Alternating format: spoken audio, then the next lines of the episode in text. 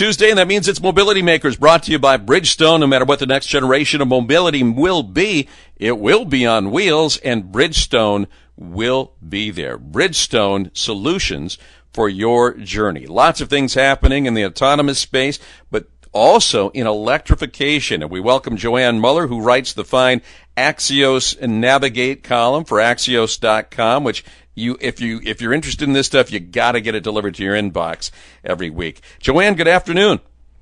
Hi, guys. Big battery news from General Motors. Apparently they anticipate demand so high that they're going to have to build a second battery plant. Does Michigan have a chance in that sweepstakes?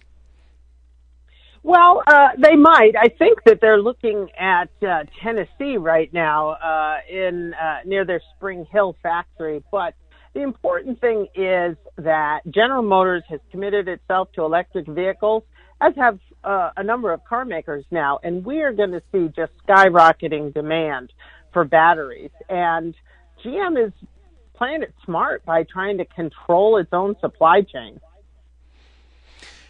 No question about it. Um, and but it it does beg the question as we see more of this roll out and as we see them building these battery plants, that means there are going to be an awful lot of batteries that need to be either disposed of or recycled at some point. I know Volkswagen's made some announcements in recent days about that.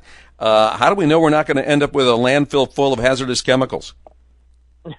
well, uh, this is obviously a risk, and and also, you know, to to make these batteries, you got to do a lot of mining, which means you're going to destroy the earth that way.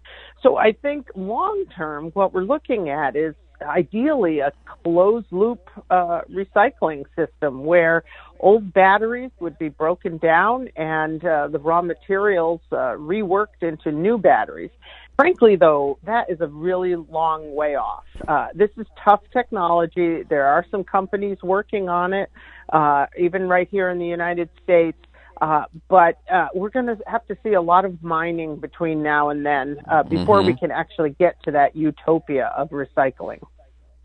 Well, and, I, and it may be utopia. You ask GM about it, and they claim that they won't be disposing of anything; that they'll be recycling most of what what they make there.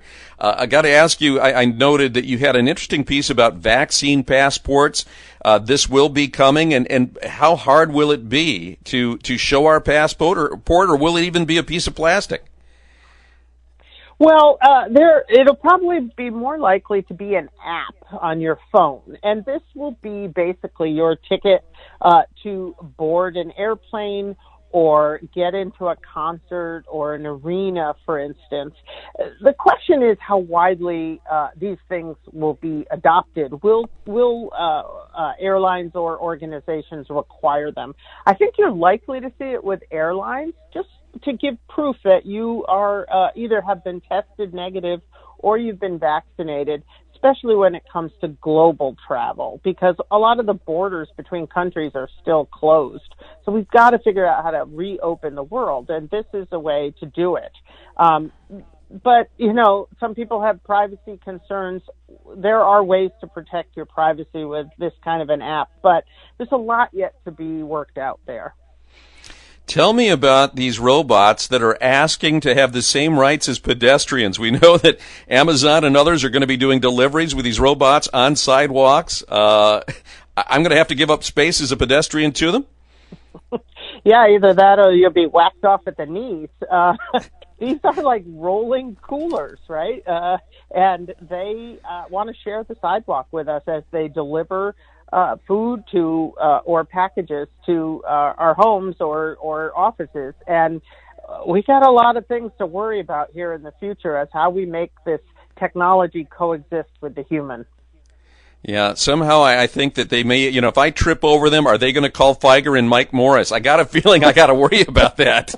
if they now, if a robot has rights, uh, they'll be there, I'm sure. Joann well, Muller, we so appreciate. Too, don't forget. oh, good. I, I, I hope so. Uh, we look forward to your newsletter every Friday in our inbox. Axios.com, the navigation column from Joann Muller. Thanks so much. Take care. Great talking to you. Thanks again. Let, let's get to Rich Lasinski, WJR Traffic first, and see if anybody's dodging robots out there.